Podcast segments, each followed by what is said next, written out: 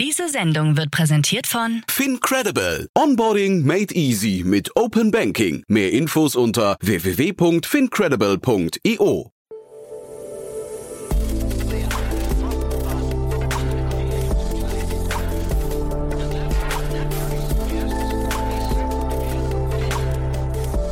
Startup Insider Daily. Herzlich willkommen zu Startup Insider Daily. Mein Name ist Jan Thomas und wie vorhin angekündigt, wir sprechen über die Reisebranche. Axel Schmiegeloff ist bei uns, der Founder und CEO von iTravel. Und er hat selbst gesagt, er möchte quasi das TUI der nächsten Generation aufbauen. Natürlich vor allem vor dem Hintergrund der Nachhaltigkeit.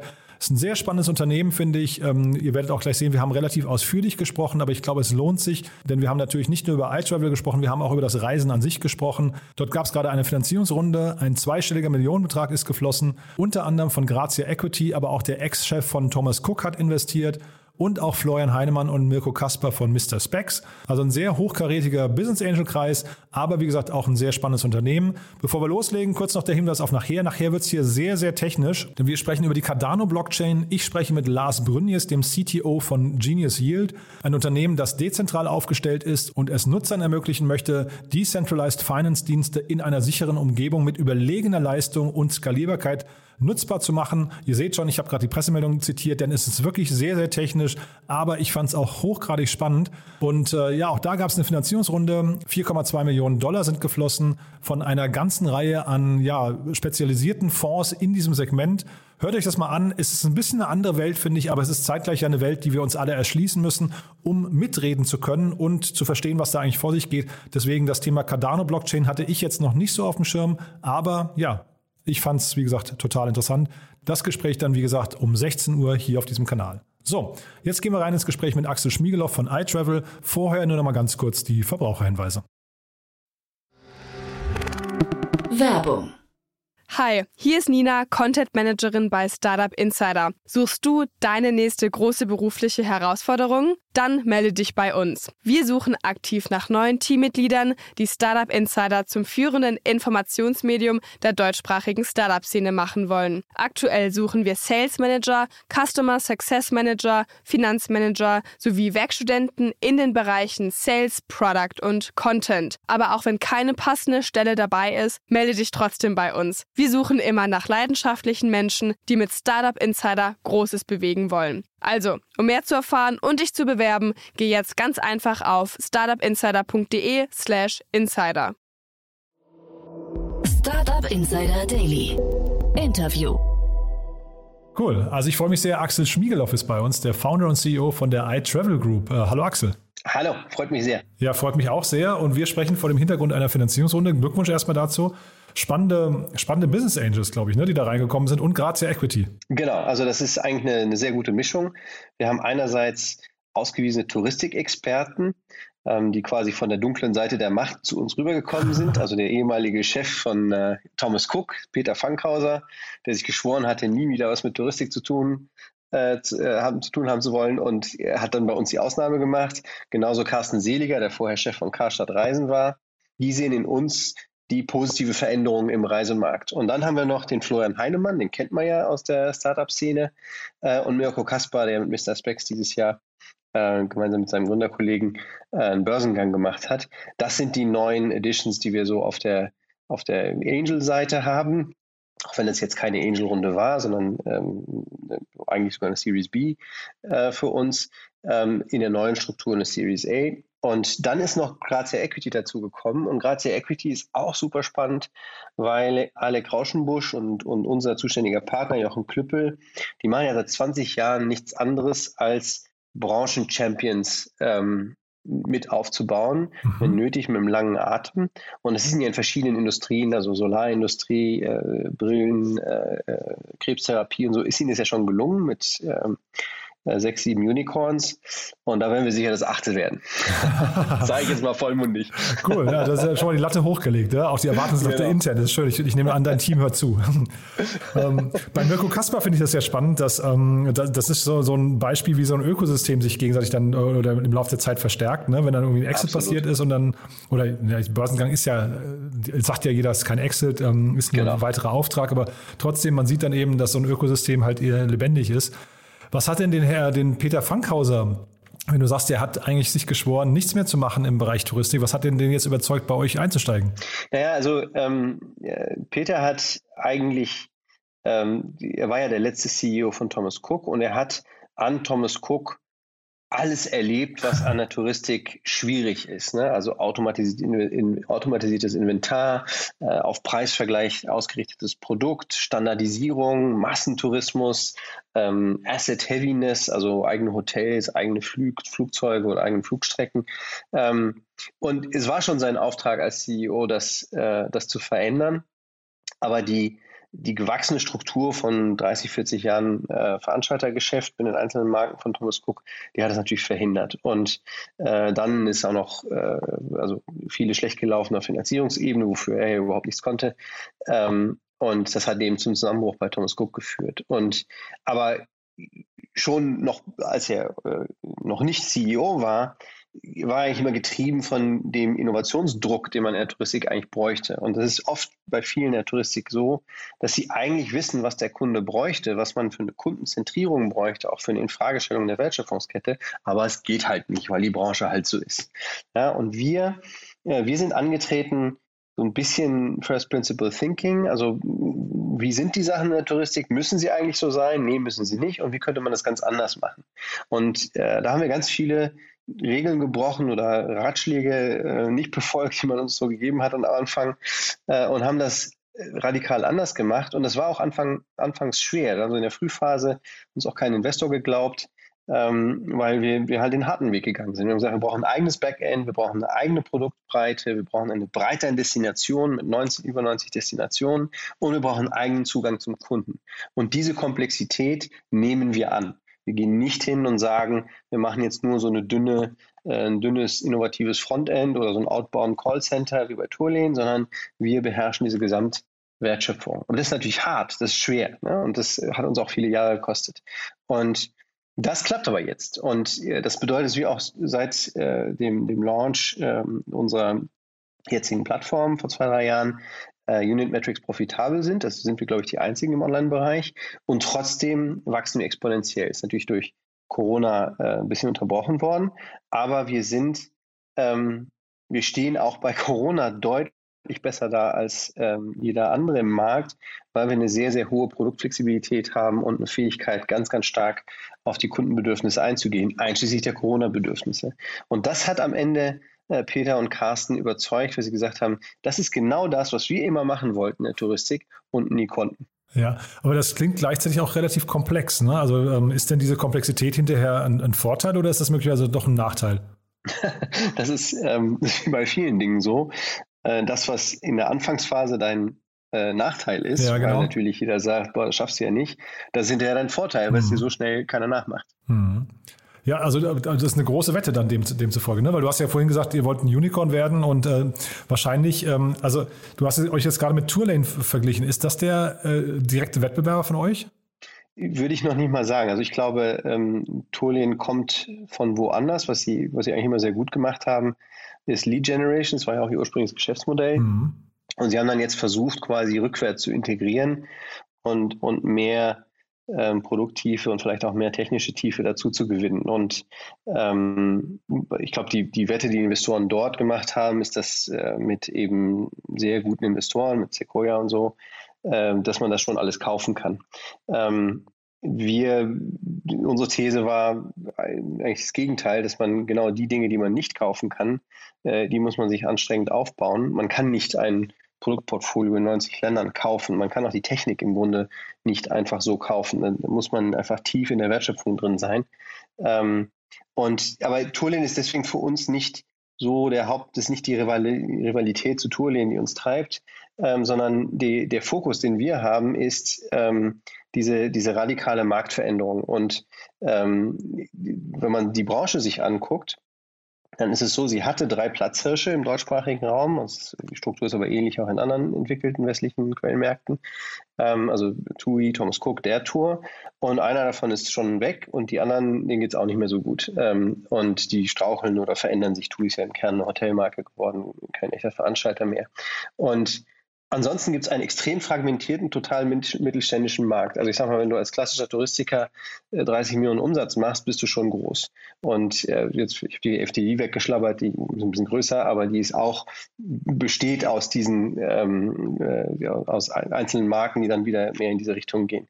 Und ähm, das ist und, und, das, und das in einer Branche, die vor riesen Herausforderungen steht. Also äh, online ist immer noch nicht bewältigt dort. Das ist so ein bisschen das Paradoxon, dass weil die Touristik als erste von Preisvergleichsmechanismen betroffen war, ist sie jetzt quasi bei der Kundenzentrierung und der Reaktion auf Social Media und ähnliches ziemlich hinten dran. Die viele Dinge, die für E-Commercer selbstverständlich sind, ähm, haben Touristiker noch nicht umsetzen können. Und da ist also Innovationsstau schon in der Digitalisierung. Dann ist das Thema Nachhaltigkeit ein Riesenthema und zu Recht ähm, ist das gesellschaftlich jetzt immer mehr im Fokus. Ähm, die Touristik hat da leider auch eine sehr schädliche Auswirkung gehabt in der Vergangenheit und auch kein, also bis auf, äh, wir machen keine Plastikstrohhalme, keine echte Bemühung, das zu verändern. Das ist die zweite große Herausforderung.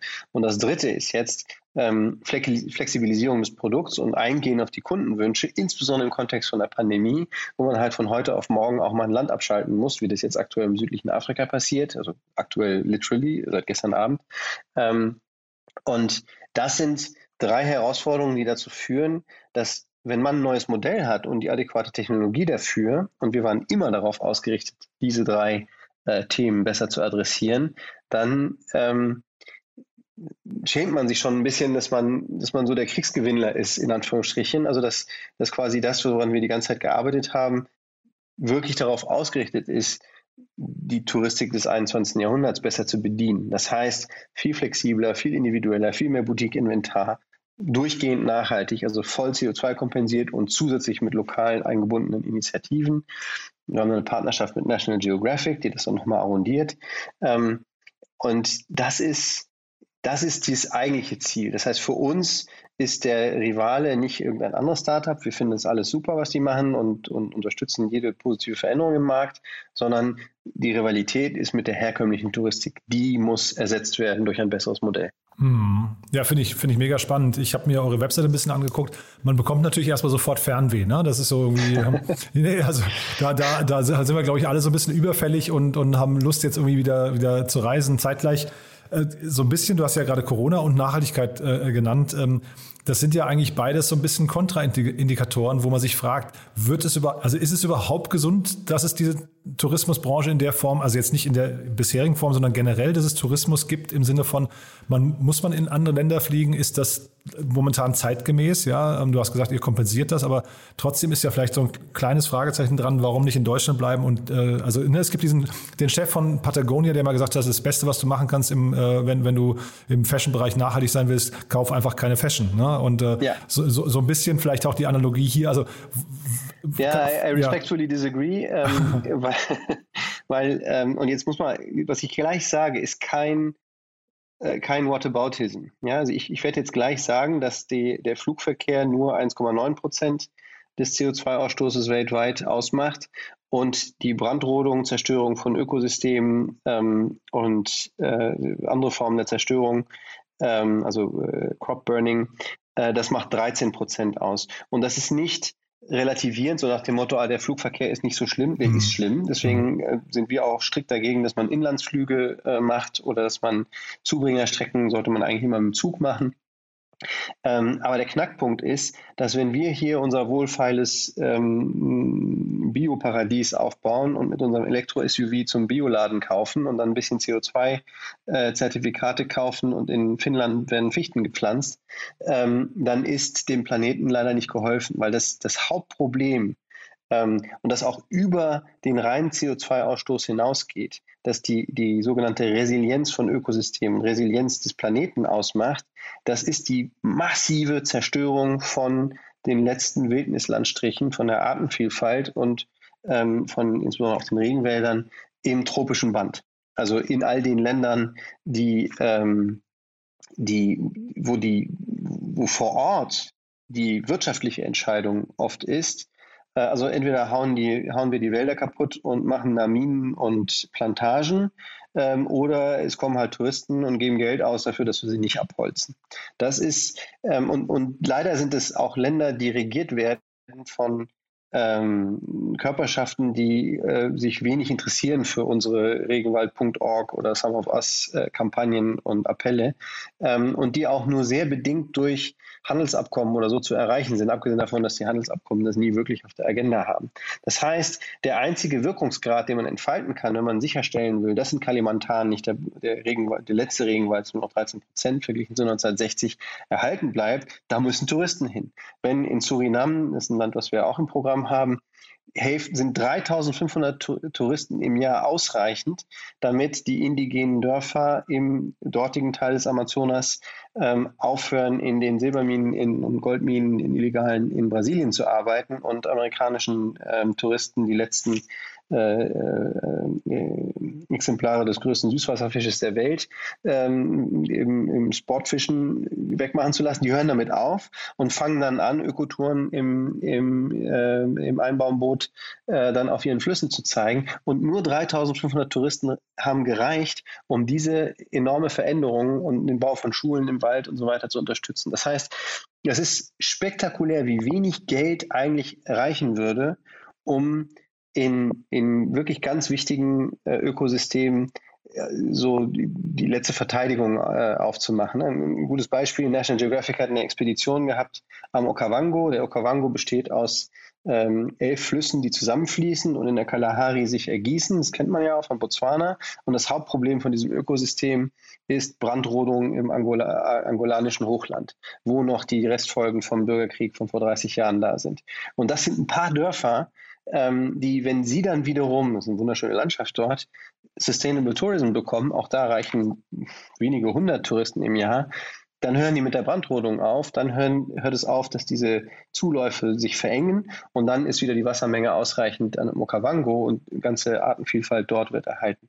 Ähm, es gibt, ich kann jetzt stundenlang darüber reden, viele Beispiele. ich merke schon, ja, aber ja. Die, die, wenn Touristen da nicht hinfahren, dann ist der Schaden, der dadurch entsteht, ein Vielfaches höher als die, notwendige Schaden sozusagen der, der, der, des, des CO2-Ausstoßes des Fluges dahin. Das heißt, was man machen muss für Responsible Tourism, ist, man muss natürlich sicherstellen, dass tendenziell die Leute das machen und nicht äh, an die Costa Brava fahren und da äh, irgendwie äh, klassischen Strandurlaub machen. Und man muss dafür sorgen, dass ehrlich gerechnete CO2-Kompensation stattfindet und dass tatsächlich das Geld in lokale Gemeinden fließt. Das ist natürlich hart, das kostet Geld. Also CO2-Kompensation von der, von der Reise nach äh, Botswana oder, oder Bali oder so, das sind dann nicht 60 Euro, das ist ein äh, drei- bis vierstelliger Betrag. Ja, und den muss man in den Reisepreis einbauen. Und dann muss man auch noch in der Auswahl der Supplier und des Reiseverlaufs dafür sorgen, dass es in echt sozusagen dort einen Beitrag leistet. Und das ist eine Aufgabe, die man nicht dem Kunden aufbürden kann. Man kann nicht dem Kunden sagen, ja, entscheide dich jetzt, ob du nicht in Urlaub fährst äh, oder ein Feigenblättchen bezahlst oder mit schlechtem Gewissen hinfährst, sondern da muss die Branche als Produzent die realen Kosten, ähm, Umweltkosten ihres Daseins ausgleichen und im Preis integrieren.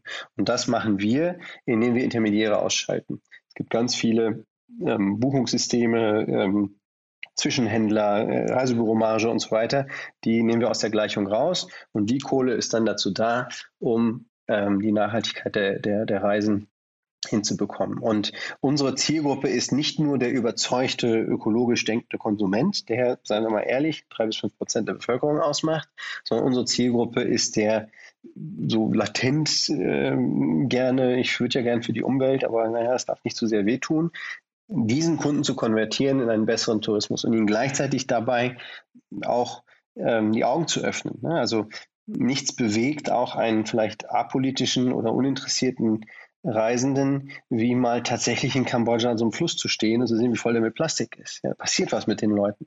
Und das ist ein sehr, sehr wesentlicher Beitrag ähm, zu diesem ja, zu diesem, diesem Kampf, in dem wir noch sind, dass wir äh, die, die nächsten zehn Jahre dazu nutzen, äh, diesen Tipping Point nicht zu erreichen. Mhm. Und das ist wesentlich wirksamer, als wenn wir alle jetzt zu Hause bleiben in, in, in unseren Dörfern und zum Biomarkt fahren.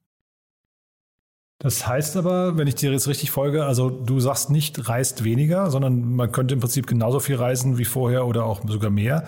Ähm, und ich reise richtig. Reise Travel richtig. for the planet. Ja, ja, Hashtag okay, aber, aber es geht ja auch so ein bisschen um die Quantität, ne? Aber das heißt also, da Ja. sagst du, dass die ist eigentlich, das ist eine, eine, eine Variable, die kann man rausnehmen aus der Gleichung. Und zeitgleich höre ich raus, dass du eigentlich sagst, es wird auch nicht besonders deutlich teurer, obwohl man richtig kompensiert, weil ihr die Intermediäre rausnehmt, ja? Ja, also das klingt jetzt ein bisschen zu einfach. Also wir sind schon der Meinung, dass es äh, ethisch nicht vertretbar ist, den Shopping-Trip nach London zu machen. Ne? Also reise weniger häufig, ähm, weil du musst quasi die Tonnage, die du da produzierst, Mhm. ähm, die musst du halt, die muss es wert sein. Mhm. Also reis lieber 14 bis 21 Tage einmal im Jahr in so ein Land, wo dein Geld auch einen echten Beitrag macht. Ähm, mach das bei einem Anbieter, bei dem du wirklich validiert hast, dass, ähm, dass eben nicht nur Greenwashing stattfindet, sondern ein echter Beitrag ist und die CO2-Berechnung die Landleistung und nicht nur den Flug mit berücksichtigt, ähm, auch alle Transportleistungen, die drin sind, das ist bei uns der Fall. Ähm, und dann stell dir die Frage, was in deinem Reiseverlauf ähm, hat eine unmittelbare Auswirkung vor Ort. Ne? Und das ist, das ist manchmal total banal. Das ist der halbe Tag, den du ähm, in dem Dorf mit der Fraueninitiative äh, ähm, äh, machst. Das mag in deinem Reiseverlauf klein erscheinen, das bedeutet aber die Welt, ähm, dass es das in diesem Verlauf gibt. Ähm, das macht nämlich, das führt dazu, dass das Geld da landet und nicht bei der herrschenden Familie von dem Hotel, wo du übernachtest, ähm, was ja häufig in diesen Ländern nicht besonders demokratisch ist. Ähm, das ist eigentlich die, die, die Maßgabe. Und ja, wir orientieren uns daran, dass es nicht wesentlich teurer ähm, sein darf, weil es dann auch keine Marktakzeptanz hat. Wir sind natürlich kein Preisbrecher, also es ist natürlich schon ein bisschen teurer bei uns, aber dafür ist das Erlebnis für die Kunden ähm, einzigartig. Und äh, jetzt mal ganz abgesehen vom Nachhaltigkeitsaspekt, ähm, wenn du mal die ganze Preisdebatte in der Touristik umdrehst und jeden Kunden, auch dich und mich fragst, ähm, bist du bereit für deinen Urlaub 100 oder 200 Euro mehr auszugeben, wenn du sicher wärst, dass es wirklich dein Traumurlaub ist, dass es wirklich die Bilder, die du im Kopf hattest, als du darüber nachgedacht hast, da hinzufahren, dass das wirklich passiert? Die meisten Leute würden ja sagen. Ja, die, dieser, diese Preisvergleicherei und dieser Preiskampf und das Nachverhandeln ist, weil man davon ausgeht, ist eh alles gleich und ist eh alles vielleicht ein bisschen enttäuschend und dann will ich nicht der Doofe sein, der draufgezahlt hat. Ja, aber ähm, Jetzt so ein konkretes Beispiel, Safari, ja, du kannst natürlich Safari machen in Tansania mit der Tour. Da hast du einen von 30 Jeeps, die jagen die letzten armen drei Löwen im Park ähm, und äh, die gestressten Tiere und fotografieren alles Gleiche und es landet auf Instagram. Oder du machst eben einen Game Walk ähm, in Botswana mit einem Guide, der darauf achtet, die Tiere nicht zu stören. Ähm, und das ist ein ganz anderer Nervenkitzel. Ist natürlich deutlich teurer. Ähm, aber dann hast du eine echte Naturbegegnung und die vergisst du auch nicht. Ja? Und die ist es dann auch wert, dass es irgendwie dreimal so viel kostet wie die der Tour Safari. Ähm, und das muss man den Kunden aber erklären, damit die das verstehen, damit die auch verstehen, dass es für die Tiere besser ist, für dich besser, weil du auch ein besseres Erlebnis hast. Das trägt am Ende das Modell. Und Corona ist ein Beschleuniger, weil natürlich jetzt keiner mehr Lust hat, in ein riesengroßes Hotel und mit 30 anderen Leuten im Jeep und äh, oder mit 30 anderen Jeeps ähm, oder in so einem Kreuzfahrtschiff zu sein, weil sich da auch jeder denkt, puh, wenn da ein Ausbruch ist, dann hänge ich da erstmal. Mhm. Und das heißt, da ist auch ein, ein, Opening, dass die Kunden umdenken und sich für diese, dieses Boutique, dieses mehr mit kleineren Anbietern vor Ort ähm, öffnen. Und was würdest du sagen, was heißt das hinterher für die bestehenden Reiseanbieter, also die, die jetzt nicht diesen neuen Regeln, die du gerade skizziert hast, folgen, müssen die sich dann perspektivisch anpassen? Werden die also auch ein direkter Konkurrent von euch oder, oder können die das gar nicht, weil die zum Teil eben auch asset-heavy sind? Es ist beides wahr. Also ähm, jetzt eine TUI oder eine TUI kann nichts anderes machen, als ihre Magic Life und, und Robinson Hotels, was mm. im Kern jetzt ihre, ihre Hauptcashquelle ist, betreiben. Die können versuchen, das, das Erlebnis dort zu verändern. Das versuchen sie ja auch. Ähm, und, und, und vielleicht Ausflüge, Landausflüge von dort aus ähm, äh, zu verbessern. Aber das ist ja hauptsächlich Mittelmeer, was die machen. Ähm, eine der Tour ist da ein bisschen differenzierter aufgestellt. Ähm, aber da ist das strukturelle Problem. Also das ganze Geschäftsmodell von den Incumbents ist auf Room Nights ausgerichtet. Also auf wie viele Übernachtungen verkaufe ich und ist ein Mengengerüst.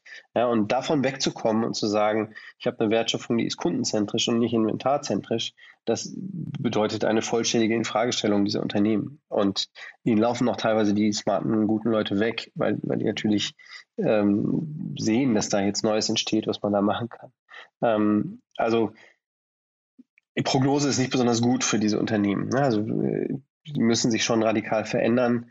Ähm, das wollen sie ja auch. Rewe hat ja mit Rewe Digital, Rewe ist der, der, der, Eigentümer von der Tour, die sind schon sehr ambitioniert und wollen da auch viel verändern.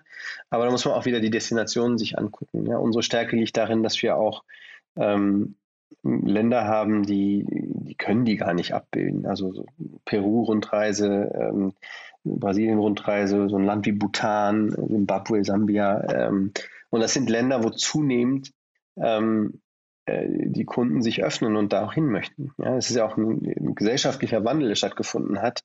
Ähm, ganz platt, wenn du und ich als Kinder, als Kleinkinder in Rimini waren und vielleicht ähm, als junge Menschen in Thailand, dann sind wir natürlich viel eher offen, äh, auch uns mal Laos anzugucken oder, ähm, oder eben als äh, oder Ecuador oder einfach mal Costa Rica ist jetzt ganz stark.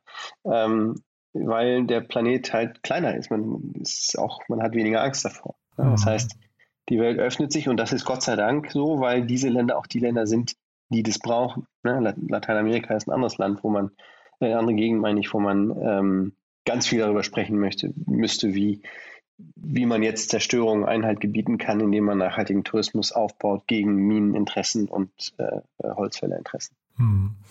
Jetzt nochmal ein, ein Satz vielleicht zur ähm, Entstehungsgeschichte. Also du bist ja Teil dieser Denkwerkgang, ne? Ähm, wie, ja, wie, äh, also, Schön gesagt. Ja, du bist, also ne, es gibt ja schon irgendwie, also, du bist ja lange unterwegs in der Szene. Vielleicht kannst du mal beschreiben, also kurz mal einen Satz zu Denkwerk sagen, aber dann auch, äh, wahrscheinlich gab es ja eine ganze Reihe an unter, äh, an potenziellen Startups, die du hättest gründen können, ne? an potenziellen Gesch Geschäftsbereichen, Märkten und, und Modellen. Warum jetzt genau dieser Markt? Ja, also äh, ich meine, klar, ich bin Internetkind der, der anderthalbten Generation, so ein bisschen zu jung für die, für die erste Generation. Dann haben wir natürlich den neuen Markt miterlebt. Und bei Denkwerk ging es immer darum zu verstehen, ähm, wie verändert sich eine Branche? Da haben wir auch die Touristik kennengelernt. Ich habe ja, wir haben 98 der ersten Touristikkunden gehabt und wir haben auch für Thomas Cook äh, den, den kompletten Online-Gang über die, die zwölf Jahre da begleitet und auch für mehrere Airlines. Also daher kannten wir die Reservierungssysteme und so, ähm, sonst hätten wir es überhaupt nicht machen können. Also das äh, Problem ist ja, dass viele gründen der Touristik, weil man denkt, dass man ein, ein Touristikexperte ist, weil man schon mal in Urlaub gefahren ist und dann stellt man fest, puh, das ist alles ein bisschen komplizierter, als ich dachte. Da hatten wir ein bisschen den Vorteil, ähm, dass wir die Branche halt als Software und, und Internetanbieter äh, und Agentur äh, kannten und Reservierungssysteme gebaut hatten und auch wussten, wo die Shortcomings sind bei Inventarmanagement und so. Also das war der, der eine, ähm, der eine DNA-Strang bei mir. Der zweite ist tatsächlich, wir hatten innerhalb von Denkwerk äh, so, so was ähnliches wie ein Seed-Fonds und haben da 14 Beteiligungen gemacht. Darunter auch Quipe, also äh, das nachher Yelp wurde, mhm. und die Videoplattform Sevenload. Und da haben wir sehr viel gelernt über, wie Social Media funktioniert und wie Content ähm, funktioniert. Und das war so ein bisschen die Antwort auf das Problem, dass Werbung in der Touristik nicht funktioniert. Ja? Also Werbung und Markenbindung, äh, niemand sagt, ich reise nur mit der TUI. Ähm, Leute sagen, ich reise dieses Jahr nach Griechenland und nächstes Jahr vielleicht nach Afrika. Ähm, und das heißt, es gibt da also keine Branding-Loyalität. Die Loyalität muss man anders aufbauen. Die muss man also über, über die Geschichten, die man erzählt und über, ähm, über den Service, den man bietet, erreichen. Das ist ja das, was Reisebüros äh, herkömmlich gut konnten, können. Und ähm, bei Sevenload, ähm, also als Videoplattform, die Idee war da, das Fernsehen zu, zu beseitigen. Wir hatten auch eine große Runde gemacht mit Boda und Telekom. Ähm, das ist am Ende ähm, Boda hat eine Mehrheit übernommen und es ist nicht das große Ding geworden, ähm, was wir uns alle im Team, ähm, Andreas Heiden und ich und, und äh, Ivan Efsan, der es mal ganz ursprünglich gegründet hat, mhm. ähm, vorgestellt hatten. Das hat mich so ein bisschen, ähm, äh, und als, als Boda dann die Mehrheit da übernommen hat, äh, dann bin ich rausgegangen in den Aufsichtsrat und dann auch später ganz raus. Und dann habe ich mich gefragt, was mache ich jetzt eigentlich mit meinem Leben? Also was, äh, ne, so, ganz viele Dinge, ist vielleicht auch für Leute, die jetzt ähm, Startups jetzt gründen und, und das hören, ähm, ganz viele Dinge, die in der Branche kolportiert werden von Venture Capitalisten, die stimmen meines Erachtens nicht. Ja, man hört ja immer, du musst schnell sein und du musst, äh, musst exit-orientiert sein. Ja, und nach vier Jahren äh, 50 Millionen verkaufen kann, ja, mache es, mach das nächste Ding und so. Ähm, ich habe teilweise diesen Kram auch geglaubt und derweil aber ein Paradoxon ist, weil wen bewundern wir denn in der Startup-Branche? Wir bewundern Elon Musk und Bill Gates und Jeff Bezos und alles Leute, die genau das Gegenteil gemacht haben. Ja, die haben ein kompliziertes Problem angenommen, waren bereit, das auf Jahre, Jahrzehnte auszufechten und haben dann Behemoths aufgebaut, also große Unternehmen aufgebaut, weil sie diese Komplexität nicht gescheut haben und weil sie sich gedacht haben, das mache ich jetzt wirklich zu meinem Lebenswerk. Und äh, Steve Jobs wäre noch, also noch so einer. Und das ist der wahre, das wahre Geheimnis. Das Geheimnis des Erfolges aus meiner Sicht für ein Startup ist, wenn du voll committed bist und dein Ziel nicht ist, das schnell zu flippen oder sonst was. Dein Ziel ist, ein exzellentes Unternehmen aufzubauen, das eine Branche brutal verändert. Und wenn du das machst, dann kommt der Erfolg. Du musst aber das Durchhaltevermögen haben. Und das war so meine Erkenntnis. Und ich sage, jetzt muss ich ein Thema haben, wo ich, quirliger Geist, Startup-Founder, bla bla bla, mich wirklich bis zum Grab mit beschäftigen kann. Mhm. Und ähm, Reisen, ähm, Reisen in Leidenschaft und Plattitüde. Es ist aber so, für mich ist die Tatsache, wie groß und schön und vielfältig der Planet ist, mich schon von Kindestagen an äh, begeistert. Das, das erste Buch, an das ich mich noch erinnern kann, äh, als, als quasi Toddler mit fünf, sechs Jahren, ist ein National Geographic Buch über, ähm, über die Tiefsee und die Tiere, die dort sind. Äh, und deswegen ist es für mich im Grunde die Rückkehr zu meinen Ursprüngen gewesen ähm, mich jetzt auf das Thema zu fokussieren. Und eine der, der Sachen, die ich am tollsten fand, äh, war natürlich, dass wir die Kooperation mit National Geographic hinbekommen haben, mhm. ähm, weil es quasi wie eine Rückkehr zu diesem Ursprung ist. Und ich bin überzeugt, dass wir Erfolg haben werden, weil jetzt ganz viele Leute bei uns dazustoßen. Ich bin da gar nicht der Wichtigste, sondern das Team, das wir haben, die genauso beseelt von von dieser Vision sind, von dem, wie Touristik eigentlich sein muss und wie man diesen Planeten anders erleben und auch anders beschützen kann. Hm. Man könnte jetzt, glaube ich, noch lange darüber sprechen, ob äh, Jeff Bezos und so weiter wirklich die richtigen Vorbilder sind, zu denen man aufguckt. Ne? Aber jetzt äh, im Würde Sinne ich von. Eh kritisch sehen, ja. Ja, nee, aber nur, weil du sie gerade genannt hast, äh, aber vor allem vor dem Hintergrund, äh, du sagtest ja gerade, weil sie eben große Probleme lösen und dann auch dauerhaft dabei bleiben. Äh, jetzt damit nochmal die Brücke zur Finanzierungsrunde. Wie haben denn Grazia oder auch so ein Florian Heinemann, der ja das auch gewöhnt ist, Unternehmen aufzubauen, um sie dann zu verkaufen, wie haben denn die auf diesen Approach äh, von dir reagiert? Die finden das gut. Ja? Ne? Also äh, der Investorenkreis, den wir haben, ähm, die, die, they're in for the long haul. Die, die, das war auch im Grunde die Frage, die sie mir gestellt haben. Ja, bist du wirklich, wie committed bist du aus diesem Ding wirklich den Game Changer für die Touristik zu machen? Mhm. Ähm, und ja, ich will jetzt nicht äh, so 50 Cent zitieren, weil es ums Reichwerden geht, ne? also get rich or die trying. Ähm, wir wissen natürlich nicht, ob es uns jetzt gerade gelingen wird, aber es wird jemandem gelingen, in den nächsten zwei, drei, vier, fünf Jahren ähm, da ein Game Changer zu sein. Ich glaube, dass wir eine sehr, sehr gute Position haben, ähm, um das zu erreichen. Und was jetzt gerade passiert, wir haben noch nicht alles announced, ähm, was eigentlich fast noch wichtiger ist als die Finanzierungsrunde, das sind die Leute, die jetzt dazugestoßen sind, sowohl im Team als auch im erweiterten Management. Wir haben da ein, ein sehr vielfältiges, wir haben noch viele Positionen zu besetzen, aber wir haben ein sehr vielfältiges Team, wo also mit sehr unterschiedlichen DNA-Strängen. Also manche kommen aus der Technik ganz stark und digital, äh, andere im Marketing und, und, und Content und Medien. Und der dritte Strand sind natürlich veränderungswillige Touristiker. Und dieses Gebräu an interessanten Charakteren ähm, in, in so eine Company of Brilliant People am, am Laufen zu kriegen, das ist, das ist eigentlich, das ist die Magie, die gerade stattfindet. Und die hat ein bisschen vor der Runde schon angefangen, ähm, in den letzten zwei, drei Jahren. Und ähm, das brandbeschleunigt sich jetzt natürlich, weil wir jetzt ja ein bisschen gegen den Trend jetzt genau ausgerechnet jetzt eine Runde machen. Mhm. Ähm, und auch, das soll auch, ist auch kein Geheimnis, soll ja auch eine, eine große Runde relativ schnell folgen. Ähm, wo wir so ein bisschen das Corona-Comeback-Kit sind und gleichzeitig das deshalb sind, weil wir, weil in Wahrheit unser Comeback nicht auf Corona bezogen ist, sondern darauf, dass unsere Marktthese von Anfang an jetzt zum, äh, zum Tragen kommt. Also mit dem Thema Individualisierung, auf den Kunden eingehen, Digitalisierung und Nachhaltigkeit. Hm. Ja, klingt wirklich super spannend, muss ich sagen. Ähm, mit Blick auf die Uhr, ähm, Axel, ähm, das klingt ja jetzt gerade so, als haben wir sowieso demnächst eine Fortsetzung, weil ihr eine weitere Runde announcen wollt. Ja? Dann würde ich fast sagen, wir vertagen uns dann äh, auf, auf äh, quasi mit dem, mit dem Teil 2 auf, äh, auf die nächste Runde.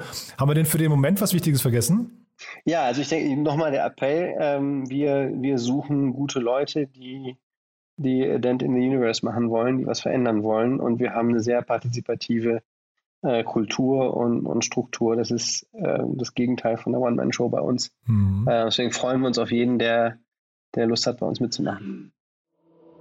Startup Insider Daily. One more thing. Präsentiert von OMR Reviews. Finde die richtige Software für dein Business.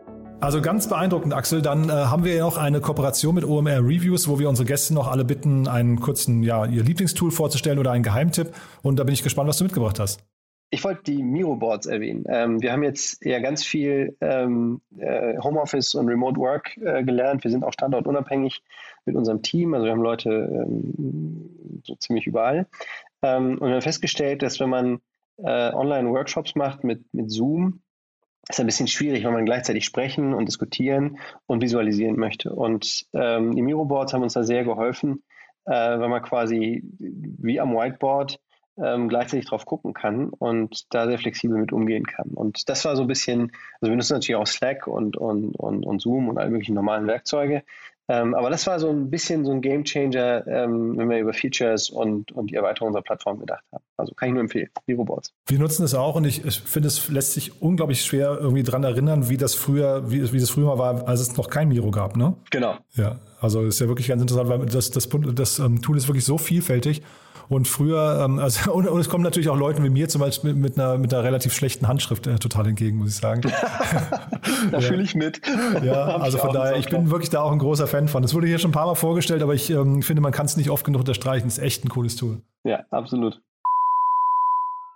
One More Thing wurde präsentiert von OMR Reviews. Bewerte auch du deine Lieblingssoftware und erhalte einen 15 Euro Amazon-Gutschein unter moin.omr.com/insider. Axel, ganz, ganz großartig. Vielen Dank, dass du da warst. Eine tolle Mission, muss ich sagen. Glückwunsch nochmal zu der Runde und dann würde ich sagen, ja, Fortsetzung folgt, ja? Absolut, ich freue mich drauf. Dank dir. Werbung. Hi, ist Paul. Product Manager bei Startup Insider. Willst du wissen, welche Startups aus Hamburg, Mannheim oder vielleicht auch Bielefeld sich mit künstlicher Intelligenz beschäftigen? Oder wie zum Beispiel das Portfolio von Earlybird oder HV Capital aussieht? Entdecke all das und noch viel mehr auf unserer Plattform. Kostenlos und ohne Begrenzungen. Unsere Datenbank umfasst über 20.000 Profile aller relevanten Startups, Investoren und Personen, die darauf warten, von dir entdeckt zu werden. Also, wenn ich dein Interesse geweckt habe, schau einfach mal auf unserer Plattform vorbei unter startupinsider.de/slash insider. Startup Insider Daily, der tägliche Nachrichtenpodcast der deutschen Startup-Szene. So, das war Axel Schmiegeloff, der Founder und CEO von iTravel. Ich hoffe, es hat euch Spaß gemacht. Wenn dem so sein sollte, wie immer die Bitte, empfehlt uns gerne weiter. Teilt doch das, was ihr hier hört, einfach mit Freunden, mit Bekannten, mit Arbeitskollegen oder mit Menschen, von denen ihr wisst, dass sie sich für die Technik von morgen oder die Wirtschaft von morgen interessieren, die Wirtschaftsentwicklung, die, die Themen, die einzahlen auf die Wirtschaftsentwicklung, so muss man es ja eigentlich sagen. Also wenn ihr da Menschen kennt, bei denen ihr vielleicht denkt, das könnte sie interessieren, gerne mal Bescheid sagen. Und apropos Veränderungen in der Wirtschaftswelt, ich habe es ja vorhin gesagt, wir reden nachher um 16 Uhr über die Cardano-Blockchain, über das Thema Decentralized Finance auf einer der wichtigsten Blockchains, die es momentan gibt. Auch da eine Finanzierungsrunde in Höhe von 4,2 Millionen Dollar abgeschlossen. Ich spreche mit Lars Brünjes, dem CTO von Genius Yield. Und es war wirklich ein sehr, sehr interessantes Gespräch, weil ich mal wieder sehr, sehr viel lernen durfte. Das macht mir dann immer am meisten Spaß. Von daher einfach mal reinhören. Ich kann mir vorstellen, das gefällt euch genauso sehr wie mir. So, dann hoffentlich bis nachher und falls nicht, dann euch einen wunderschönen Tag und spätestens bis morgen. Ciao, ciao. Diese Sendung wurde präsentiert von Fincredible. Onboarding made easy mit Open Banking. Mehr Infos unter www.fincredible.io.